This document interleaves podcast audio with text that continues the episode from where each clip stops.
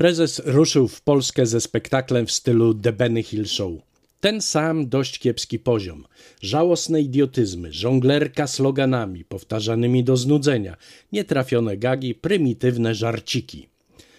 Przyznam, że Kaczyński jako ta polska wersja Benny Hilla jest nie do strawienia.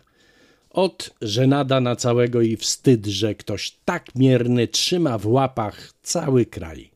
Wciąż jednak mam nadzieję, że w odpowiednim momencie spłynie na naród jakieś objawienie sensowne i pogoni on tego gościa daleko. Jak najdalej.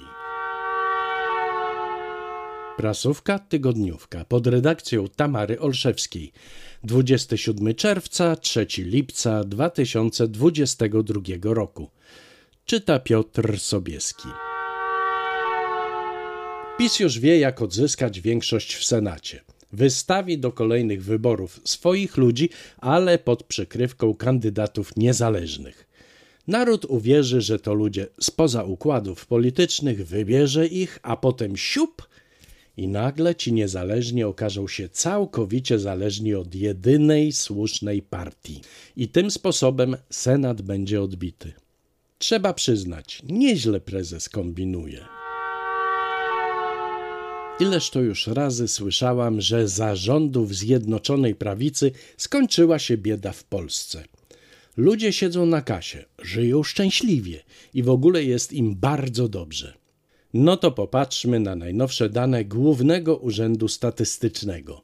Wyraźnie pokazują one, że około 1,5 miliona ludzi jest w skrajnym ubóstwie – i do tego kolejnych kilkaset tysięcy osób, które wpadają lub nie do tej zbiorowości w zależności od progu minimum egzystencji wyliczonego przez IPIS. Od 2016 roku liczba ta jest mniej więcej stała. I co teraz z tym fantem zrobić? Jak przekuć go na sukces prezesa?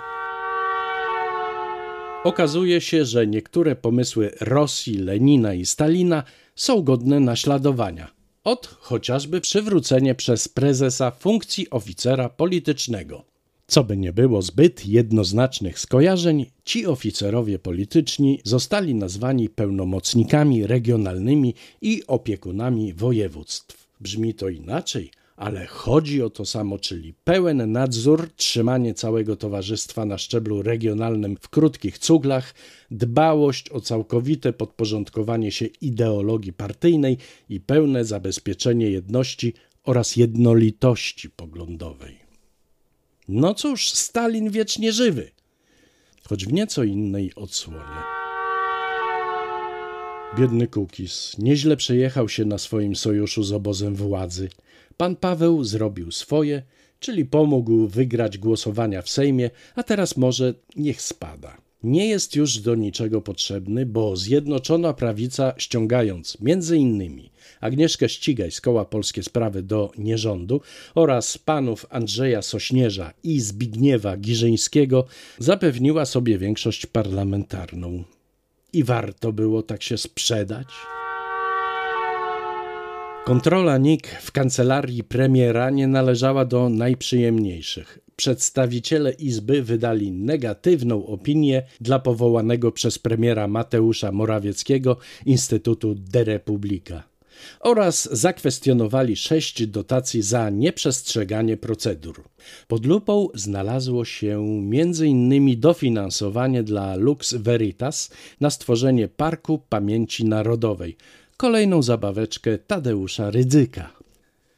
Już wcześniej przekazano ojczulkowi z Torunia 8 milionów złotych na ten cel, a teraz dorzucono mu kolejne 3 miliony. I to wszystko niezgodnie z obowiązującymi regułami wewnętrznymi.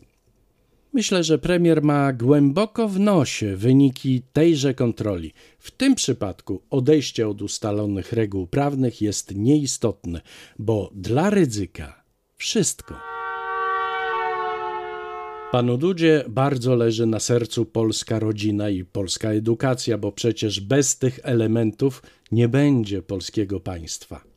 Powołał więc do życia Radę do Spraw Rodziny i Edukacji i Wychowania.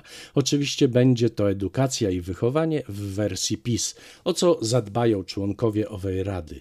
wierna gwardia prezesa, między innymi Rafalska, Zalewska, czy też pisowski rzecznik praw dziecka pan Pawlak. O rany, kolejny stworek potworek. I jeszcze jedno słowo o Dudzie. Choć facet ma jeszcze trzy lata spokoju, to jednak już zaczyna rozglądać się za nową pracą. Szanse, by mógł rozwijać karierę zawodową w Polsce, raczej małe, więc wzrok jego pada na instytucje międzynarodowe. UE odpada, bo wiadomo, że nigdy Dudy nie kupi. Również NATO byłoby mu trudno znaleźć coś sensownego, więc pozostaje mu tylko ONZ. I tutaj nie może raczej liczyć na jakąś intratną posadkę, ale może uda mu się załapać na fuchę wysłannika specjalnego w Azji lub Afryce. Skłamałabym mówiąc, że życzę mu powodzenia. I dobiliśmy końca, choć nóż się w kieszeni otwiera. Uśmiechnijmy się jednak, bo nigdy nie jest tak źle, by nie mogło być gorzej. Ogłoszenie. Kupię dom od członka obozu władzy w cenie deklarowanej w oświadczeniu majątkowym. Była to prasówka tygodniówka pod redakcją Tamary Olszewskiej. Czytał Piotr Sobieski. Do usłyszenia.